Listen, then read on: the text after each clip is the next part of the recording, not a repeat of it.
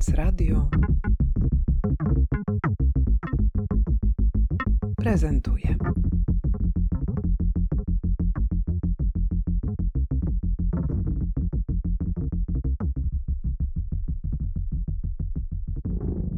Aleksandra Sumorok, Akademia Sztuk Pięknych imienia Władysława Strzemińskiego w Łodzi. Jestem wykładowcą od wielu lat w tejże uczelni, a zajmuję się przede wszystkim architekturą polską powojenną i wnętrzami powojennymi, historią tychże wnętrz. Na tym koncentrują się moje badania naukowe. Ostatnia publikacja, którą wydaliśmy wraz z doktorem Tomaszem Załuskim, poświęcona była Marianowi Wimerowi, przestrzeń jako tworzywo sztuki, która stanowiła podsumowanie projektu badawczego, którego celem było wydobycie z zapomnienia tej niezwykłej osoby.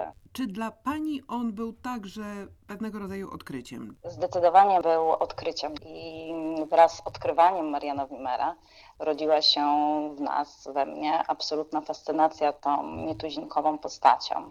Interesowało mnie szczególnie dlaczego, z czego wynikała ta niewidzialność, bo e, poza informacją tak naprawdę, że był jednym z rektorów e, pierwszych e, łódzkiej szkoły plastycznej, niewiele o nim wiedziałam. A okazało się, że to niezwykła, wielowątkowa, złożona postać, działająca na bardzo wielu poziomach i polach dyscyplin artystycznych, która też na skutek raczej niecelowych działań, a może pewnych zaniedbań, y, czy po prostu meandrów historii została zapomniana. Niewidzialność i niedocenienie Wimera w pewnym sensie też wynika z jego biografii i pewnych wyborów, być może życiowych, bo Wimmer łączył liczne zainteresowania. Oscylował między wieloma środowiskami architektonicznymi, plastycznym, filmowym, naukowym. Przez to też być może w żadnym nie znajdował trwałego zakorzenienia. I paradoksalnie być może ta wielość zainteresowań, wszechstronność sprawiła jednak, że był mistrzem takiego drugiego planu. Tomasz Załuski pracuje w Katedrze Badań Kulturowych w Instytucie Kultury Współczesnej Uniwersytetu Łódzkiego. Wykładam również w Akademii Sztuk Pięknych imienia Władysława Strzemińskiego w Łodzi. Na co szczególnie w tych odnalezionych maszynopisach zwróciłeś uwagę? Gdy przejrzałem dosyć tak szybko, pobieżnie za pierwszym razem tekst, okazało się, że jest to bardzo ciekawe, oryginalne, jak wówczas już byłem w stanie e, stwierdzić, opracowanie przygotowane przez kogoś, kogo można określić mianem artysty badacza czy artysty teoretyka, dosyć też wyjątkowe, jako że dotyczące różnych dyscyplin artystycznych, różnych dyscyplin e, sztuki. Od literatury, czy ściślej e, poezji, przez dramat teatralny, kino, malarstwo, rzeźbę, architekturę, aż po urbanistykę i wszystkie te dziedziny są e, w tekście rozpatrywane z punktu widzenia właśnie tego kluczowego, tytułowego zagadnienia przestrzeni. O ile no, sięgałem pamięcią, o ile kojarzyłem, nie było zbyt wiele, czy w ogóle właściwie, tego rodzaju kompleksowych prób opracowania pewnej panoramy, może nie całokształtu, ale pewnej panoramy właśnie dyscyplin twórczych z punktu widzenia wybranego, ale jednak e, kluczowego, takiego można by powiedzieć bazowego właśnie zagadnienia, jakim jest e, przestrzeń. Co więcej, pierwsza część tej książki ma charakter bardziej ogólny i jest próbą wprowadzenia perspektywy, którą można określić mianem ewolucjonistycznej. Wimmer tam, korzystając z dostępnych sobie źródeł, przede wszystkim właśnie e, obcojęzycznych, z przełomu przełomu lat 50., 60., buduje właśnie perspektywę spojrzenia na przestrzeń, którą zasadniczo wyprowadza z ustaleń biologii ewolucyjnej. I połączenie tych dwóch czynników, czyli właśnie spojrzenie z perspektywy biologii ewolucyjnej, potraktowanie człowieka jako jednego z e, gatunków żywych w jego cielesności, materialności, a nawet neuronalności i użycie wypracowanych w ten sposób narzędzi pojęciowych czy teoretycznych do tego, aby spojrzeć na wybrane dziedziny artystyczne, no to był taki miks, można by powiedzieć. To było takie zestawienie, czy y, już mówiąc poważnie, próba syntezy która wydała mi się naprawdę ciekawa. Drugim takim istotnym czynnikiem, no, który kazał e, po pierwsze zainteresować się tym materiałem, a po drugie podjąć decyzję o zaangażowaniu się w, no tutaj muszę powiedzieć, nie krótki proces jego opracowania, był e, swoisty patriotyzm lokalny, to znaczy przekonanie, że temu materiałowi jak najbardziej należy się e, uwaga, ponieważ jest właściwie nieznany, należy przywrócić go historii, przywrócić go światu, wydobyć na światło dzienne i pokazać go też jako element dokonań z jednej strony lokalnego łódzkiego środowiska artystycznego, ale z drugiej strony jako coś, co śmiało można też na poziomie i ogólnopolskim i właściwie też wydaje mi się międzynarodowym rozpatrywać. Interdyscyplinarność to zakotwiczenie korzystające z wielu bardzo różnych źródeł wiedzy oraz propozycje, które formułował na styku różnych dyscyplin, są oczywiście odbite w jego tekstach. On pracował w zawodzie architekta, projektował. Co jest najcenniejszego z jego dorobku?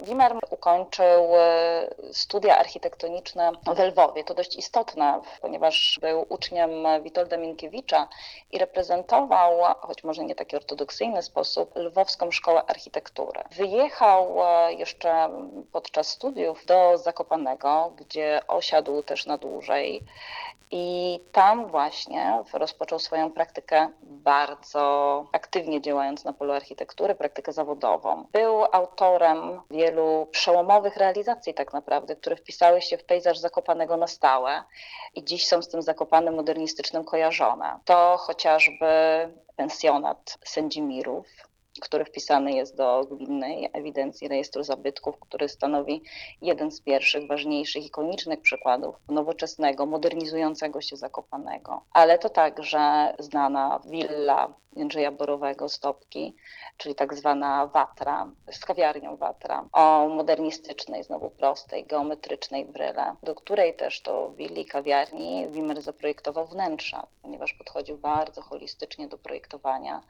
i tworzył zarówno bryły zewnętrzne, jak i często w projekty wnętrz oraz mebli. Ale to także szereg pomniejszych, może nie pomniejszych, natomiast może mniej znanych realizacji. W latach dwudziestych Marian Wimmer współpracuje z Karolem Stryjeńskim. Karol Stryjeński zaprasza go do współpracy, projektują willę jeszcze w takim malowniczym e, dość stylu, z wysokim dachem, chociaż unowocześniająca tą tradycję zakopiańską, witkiewiczowską. I dopiero w usamodzielnieniu się, utrzymaniu uprawnień zawodowych i w momencie, kiedy otwiera własne biuro projektowe wraz ze swoją żoną Stanisławą Krużanką, zaczyna projektować te nowoczesne, modernistyczne realizacje.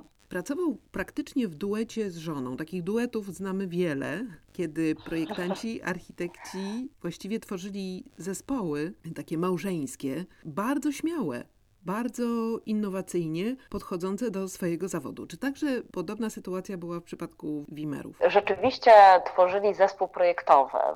Czy każdy też, trzeba powiedzieć, z tych zespołów małżeńskich w Polsce oznaczał się troszkę inną dynamiką chyba e, i troszkę inaczej współpracował i ta współpraca oczywiście układała się tutaj w każdym z tych zespołów inaczej, ale to cecha dość charakterystyczna.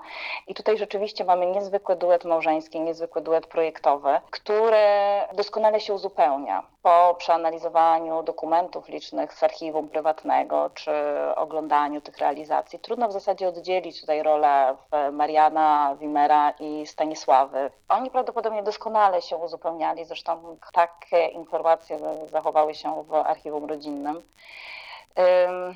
Wydaje się też, że nie chciałabym tutaj mówić, że Marian Wimmer był tym czynnikiem twórczym, a Stanisława zajmowała się stroną realizacyjną i pragmatyczną, bo to bardzo trudno jest rozdzielić zadania których się podejmowali, bo tak jak mówiłam, jej rodzina opisywała, stanowili absolutną jedność. Tyle, że Marian Wimmer w tym czasie był również dyrektorem Szkoły Przemysłu Drzewnego w Zakopanem, ponieważ nierozdzielnie traktował bardzo wiele pasji. Był z pasji pedagogiem, ale fascynowała go też muzyka i wszystkie te pasje powodowały, że być może wiele z obowiązków na polu architektonicznym przejęła właśnie e, pracy zawodowej, w biurze przejęła Stanisława. Jesteś autorem wielu publikacji, opracowań, które odnoszą się jakoś do no, epoki modernizmu. Jak Wimmer sytuuje się właśnie w tym planie? To jest bardzo dobre i ciekawe pytanie. Wydaje mi się, że tutaj można by spróbować podzielić tą biografię zawodową Wimera na pewne powiedzmy okresy czy podokresy i spróbować właśnie w tych ramach określić jego usytuowanie w ramach tego szerszego paradygmatu powiedzmy modernistycznego, który oczywiście też ewoluował, zmieniał się, miał swoją taką wewnętrzną wielość i różnorodność.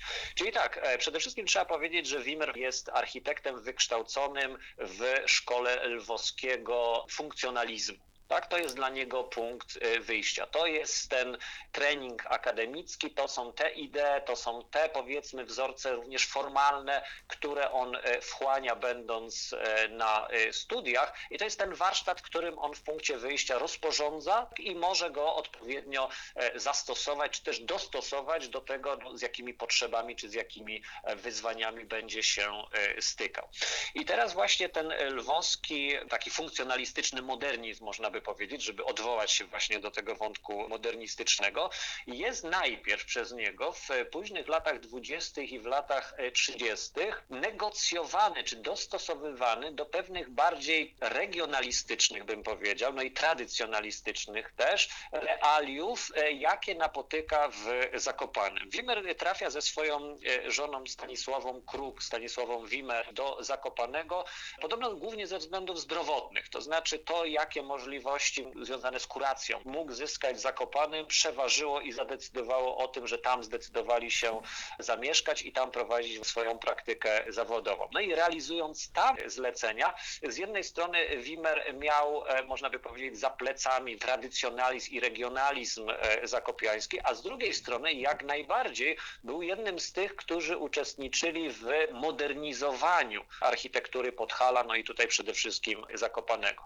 W związku z tym wśród jego realizacji, jego i żony Stanisławy, bo tutaj w wielu wypadkach nie jesteśmy w stanie oddzielić od siebie, nie mamy żadnych archiwalnych dokumentów, które by pozwoliły stwierdzić, jak duży był ich powiedzmy proporcjonalny udział, także uznajemy z Olą Sumorok, że to są ich wspólne realizacje, tak zresztą były przez Wimera prezentowane.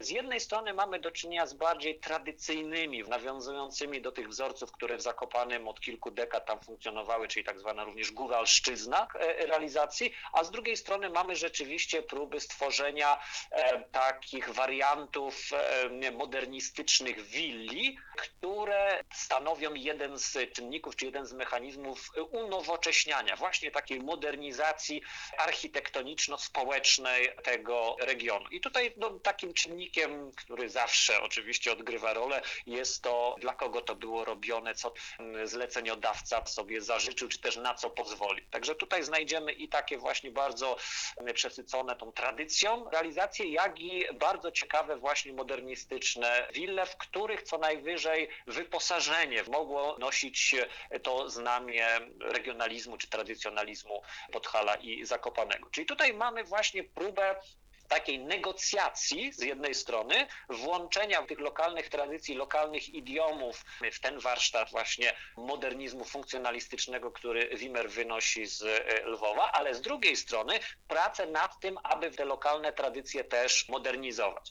No i tutaj wydaje mi się, że Wimmer jest przede wszystkim praktykiem, to znaczy nie jest kimś, kto tworzy jakąś teorię czy też doktrynę i próbuje ją realizować czy trzymać się e, jej, tylko stara się dosyć realistycznie można by nawet powiedzieć pragmatycznie, wykorzystywać możliwości, które ma, które się pojawiają. Czy to w ramach projektowania dla indywidualnych odbiorców, czyli rzeczywiście tworzenia projektów architektonicznych, czy to w ramach pracy w Szkole Przemysłu Drzewnego, w której, jak podejrzewamy z Olą Sumorok, od właściwie późnych lat dwudziestych mógł pełnić rolę nie nominalnego, ale właśnie organizatora, czy może wicedyrektora i tym wicedyrektorem, dyrektorem już jak najbardziej mianowanym nominalnym stawał się w latach 30. I tutaj też mamy takie połączenie e, z jednej strony no, tego, co zastał, tych tradycji, tych możliwości, tych praktyk, które tam były w latach 20. i na początku 30., a z drugiej strony próbę modernizowania ich i też e, wynoszenia tego, co właściwie wcześniej było szkołą rzemiosła, szkołą rzemieślniczą na poziom artystyczny. I teraz na przełomie lat 50. i 60. wpisał się bardzo dobrze w taki modernizm, który próbuje dokonać no, korekty, nawet dosyć głęboko idącej korekty, po pierwsze międzywojennego funkcjonalizmu, a po drugie tego, co w praktyce z tego funkcjonalizmu no, wyciągnięto, czy co na jego bazie zbudowano. Czyli e, wszelkie takie korekty wskazujące na to, że nazbyt jednostronnie może, chociażby sama kwestia funkcji była w tym funkcjonalizmie e, potraktowana, czy też gdy ten program funkcjonalistyczny starano się dopasować do człowieka, to tego człowieka nazbyt jednowymiarowo postrzegano. Również kwestia tego, co pod koniec lat 50. bardzo mocno wybrzmiewało jako hasło humanizacji, czy to architektury, czy to przestrzeni. Te wszystkie wątki jak najbardziej znajdujemy u Wimera. Także taka korekta, wyrazista, zdecydowana modernistycznego funkcjonalizmu to jest coś, co u niego w tekście, chociażby w tej przestrzeni jako tworzywie sztuki znajdziemy i to też go nieźle na czasie jak najbardziej sytuuje, jeśli chodzi o końcówkę lat 50. i lata 60. Wiber, jak powiedziałem, był takim modernistą właśnie chyba umiarkowanym. To jest dobrze dobrane określenie. Chociażby jeśli chodzi o urbanistykę, to już w okresie międzywojennym wydaje się, że interesował się bardziej właśnie umiarkowanymi ideami urbanistycznymi, czyli na przykład to i tego rodzaju tradycja, jak taki ojciec chrzestny właściwie polskiej szkoły urbanistyki, niż pomysłami a la Le Corbusier. Tak? I właśnie te bardziej umiarkowane pomysły, one znowu stawały się ciekawymi inspiracjami na przełomie lat 50. i 60. No i tutaj to go sytuowało obok takich architektów jak Weichertowie czy Czerny chociażby. Tam też właśnie znajdziemy u nich takie wątki humanizacyjne, u nich też znajdziemy bardziej kompleksowe, takie zintegrowane czy integracyjne podejście do człowieka, które no, Wimmer nam tutaj w swoich tekstach proponuje. Gabriela Świtek, Instytut Historii Sztuki Uniwersytetu Warszawskiego. Jestem historykiem sztuki, także historykiem architektury. Jak ten tekst Wimera czytać? Co w nim jest najważniejsze? Jak pierwszy raz spojrzałam na spis treści książki Wimera, to się zadziwiłam, bo on rozpoczyna od przestrzeni astralnej, czyli tak jakby od właściwie od, no, od kosmosu, od chyba pierwszego wybuchu. Natomiast później jest taki rozdział poświęcony przestrzeni biologicznej, bardzo ciekawe rozdziały poświęcone przestrzeni psychologicznej i dopiero ta architektura po pojawia się w drugiej połowie tych jego rozważań. I to, to jest bardzo fascynujące dlatego że na przykład w przestrzeni biologicznej sięga do, do, do pozycji, która wydanej w 1957 roku dotyczącej ewolucji niejakiego Juliana Huxleya. Więc dla, też dla takich badaczy kultury ciekawe jest spojrzeć czasami na przypisy, dlatego że zapominamy, że nawet nasze idee, nasze współczesne myśli i pomysły rodzą się z naszej biblioteki. Praca Wimera bardzo dobrze pokazuje, w jaki sposób on jest osadzony w swojej upoce i jak bardzo chciał jednocześnie ogarnąć niemalże wszystko. Jestem trochę nieufna wobec takiego stwierdzenia, że ktoś wyprzedził zupełnie swoje czasy, dlatego że on po prostu myślał też swoim torem, ale tak, to prawda, bardzo wiele rozdziałów, które, które on tam zawiera, są dzisiaj aktualne. No na przykład psychologia przestrzeni to jest coś, to do czego dzisiaj powraca się bardzo w myśli architektonicznej, ale też od czasów na przykład Christophera Aleksandra i takiego tego słynnego języka wzorców i takiego właśnie myślenia o architekturze, które no mówiono, że to w takim nurcie bardziej humanistycznym. Zapytaj się, jak się czujesz w tym wnętrzu fotelu i co oznaczają zmysły, czy architektura jest wizualna, ale także przecież żyjemy w przestrzeni, która jakoś pachnie albo śmierdzi. Więc pod tym względem, kiedy Wimmer próbuje to wszystko połączyć, to na przykład ja rozumiem, dlaczego on zaczyna od tej przestrzeni psychologicznej, bo ona przypomina nam o tym, że architektura jest projektowaniem też jakiejś przestrzeni, w której żyje człowiek. W związku z tym to pytanie o to, jak się czujesz w tym pokoju, w tym mieście, w tej przestrzeni jest właściwie no, podstawowe. Jest to bardzo konsekwentne takie myślenie jego jako architekta, ale i pedagoga, związanego z dwoma szkołami, czyli i szkołą sztuk plastycznych, i szkołą filmową. Każde z tych sztuk, które, których no, próbuje się uczyć w szkołach artystycznych tego profilu, łączy pojęcie przestrzeni i dokładnie Wimmer to pokazuje.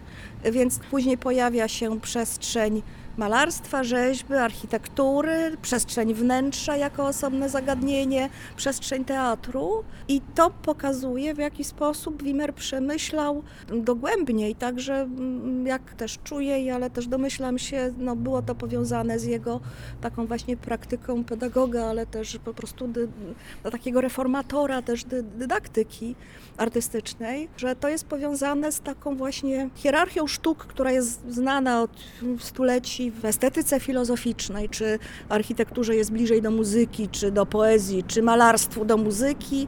A tutaj Wimmer pokazuje, w jaki sposób to pojęcie przestrzeni przez niego nie tyle definiowane, on próbuje je obchodzić i definiować od strony każdego z tych mediów. Jak określiłbyś styl, którym posługiwał się Marian Wimmer? Najlepiej traktować zarówno to główne jego dzieło, czyli przestrzeń jako tworzywo sztuki, jak i szereg pomniejszych tekstów, czy też określam je mianem opracowań koncepcyjnych, właśnie jako realizację takiego artysty badacza, artysty teoretyka. Z jednej strony, tutaj przede wszystkim będę się trzymał tej głównej e, książki Przestrzeń jako tworzywo sztuki, mamy do czynienia z językiem takim bardzo swobodnym, quasi-literackim, pełnym metafor, porównań. Zdarzają się bardzo często trafne inwencje słowno-pojęciowe, które znakomicie sprawdzają się w swojej funkcji e, opisowej czy analitycznej i być może nawet dałoby się je jakoś e, zaadaptować, aplikować do e, współczesnej humanistyki.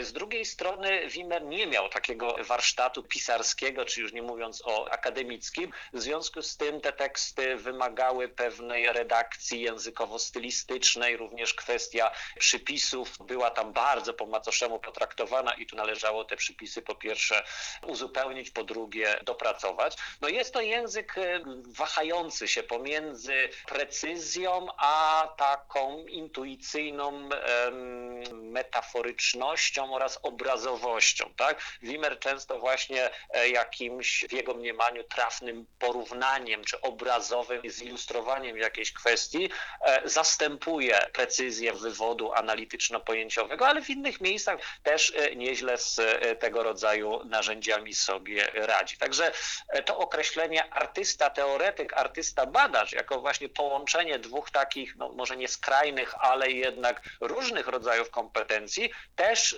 dałoby się potraktować jako matryca dla tego, jakim językiem on się posługuje. Trochę z takiego rejestru bardziej teoretyczno-naukowego, co było też związane z no, naprawdę dużym oczytaniem, to trzeba podkreślić. Szczególnie jeśli chodzi o literaturę obcojęzyczną. Na przełomie lat 50., 60. rzeczywiście Wimmer sobie przyswaja bardzo e, wiele pozycji i to zarówno anglojęzycznych, niemieckojęzycznych, francuskojęzycznych i z nich tutaj korzysta. No i siłą rzeczy te mm, wątki, te zagadnienia, te argumenty, które przenosi właśnie do swojego tekstu, też budują tutaj po części jakieś zręby pojęciowe przynajmniej jego e, wywodu i jego języka, no a z drugiej strony jest wrażliwym, użyję tego określenia humanistą jak najbardziej, czyli tutaj ten humanista jako ktoś możliwie wszechstronnie zainteresowany rzeczywistością, różnymi jej aspektami, różnymi dziedzinami twórczymi, także ten aspekt takiej wszechstronności humanistycznej, no i z drugiej strony wrażliwość, którą przypisujemy artystom i artystkom, taka umiejętność intuicyjnego, eliptycznego bardzo często, to też trzeba podkreślić, nazwania, czy też przynajmniej wskazania, sugestywnego wskazania na pewne zjawiska, czy pewne procesy, mechanizmy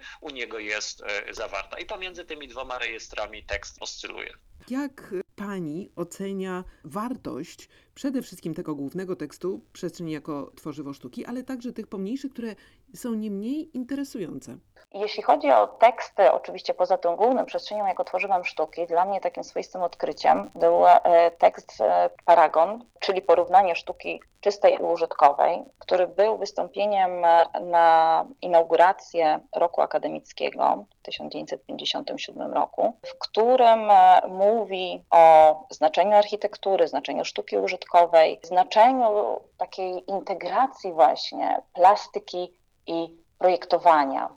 To samo pobrzmiewa w drugim tekście, w, który w, odkryty został tak naprawdę nigdzie nie publikowany, Modzie, który mówi o konieczności kształcenia projektantów, zapewnienia im lokalu. To oczywiście też czasy tak naprawdę bardzo trudne, bo nad szkołą wówczas e, zawisła groźba likwidacji. I w tekście Modzie bardzo mocno akcentuje znaczenie projektanta wykształconego na artystycznie, plastycznie, ale jednocześnie dobrze przygotowanego inżyniersko i zawodowo. To znowu wątki, które pojawiają się w jego programach nauczania i sposobie myślenia, kiedy organizuje program, ponieważ jest twórcą tak naprawdę bardzo wielu programów szkół, o czym mówiliśmy. Program szkoły przemysłu drzewnego, czy później program Wydziału Architektury Akademii Sztuk Pięknych dzisiejszej, czyli Państwowej Wyższej Szkoły Sztuk Plastycznych. Dlaczego właściwie Wimera no, nie pamiętaliśmy tak dobrze, jak wydaje się, że na to zasługuje?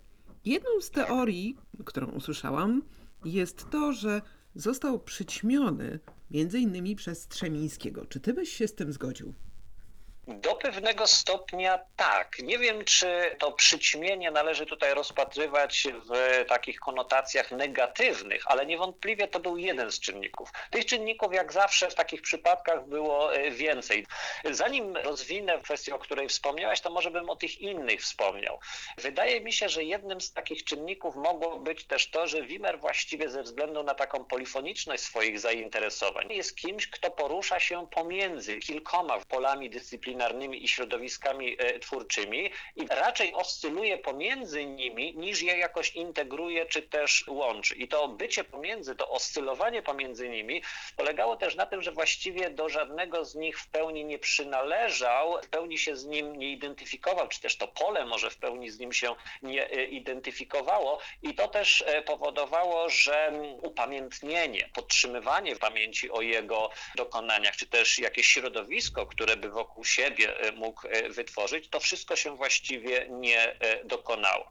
On z jednej strony pracował w tworzonej czy współtworzonej przez siebie od podstaw szkole filmowej, gdzie prowadził katedrę plastyki filmowej, no ale tam nacisk był z kolei zasadniczo kładziony właśnie na film rozumiany jako twórczość reżyserska. I gdy późniejszy filmoznawcy czy filmoznawczynie pisali czy historię szkoły filmowej, czy ogólnie dokonań środowiska z nią związanego, to raczej siłą może i przyzwyczajenia, siłą ówczesnych metod badawczych skupiali i skupiały się na dokonaniach e, reżyserów, no i na filmie, czy to fabularnym, czy to na dokumencie. Te kwestie związane z plastyką filmową trochę umykały, trochę schodziły na e, drugi plan. Z kolei tutaj w e, ówczesnej Państwowej Wyższej Szkole Sztuk Plastycznych Wimmer jako architekt początkowo miał chyba nadzieję na stworzenie Wydziału Architektury i to takiej architektury rzeczywiście architektonicznej, nie powiedzmy architektury architektury wnętrz, czy e, architektury związanej z e, plastyką przestrzenną, czy reklamą przestrzenną, tylko takiej architektury przez duże e, A.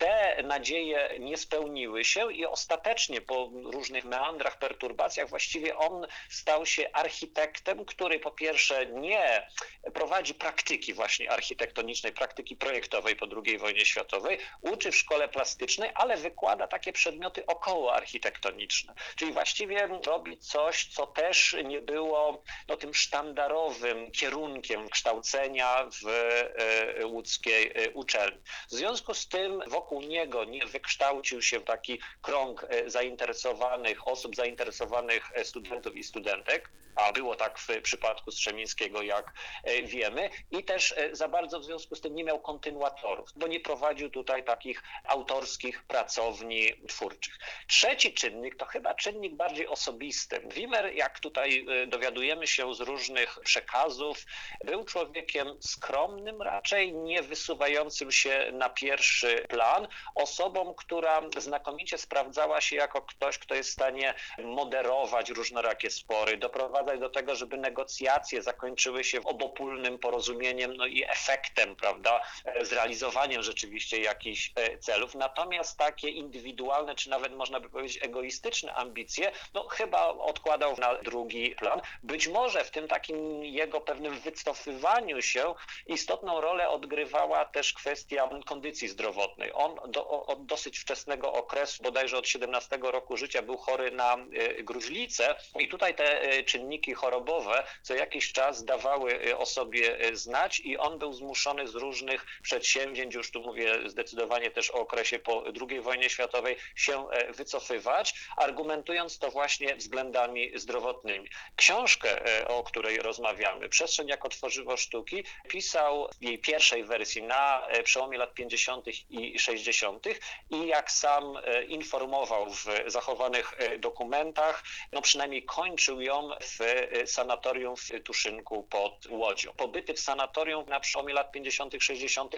były liczne i chyba coraz to dłuższe i to był też, wydaje mi się, taki istotny czynnik, który powodował, że on no, wycofywał się właśnie z tego pierwszego szeregu. Zadam w takim razie już ostatnie pytanie dotyczące Wimera jako człowieka. Jak on się prezentował w takim życiu codziennym? Była to osoba przez współczesnych opisywana jako niezwykła. Studenci zapamiętali postać Wimera jako absolutnie wyróżniającego się na tle innych profesorów. Dostojnego, spokojnego, niewywyższającego się i przede wszystkim nie narzucającego się. Co w czasach konfliktów różnego rodzaju, powojennych, organizacji szkoły, było wyjątkową postawą. Studenci mówili o nim jako o oazie spokoju zrównoważenia. Współpracownicy zaś, chociażby Halina Kenarowa, ale także Stryjeński, wypowiadali się o nim jako o człowieku pełnym wszechstronnych zainteresowań,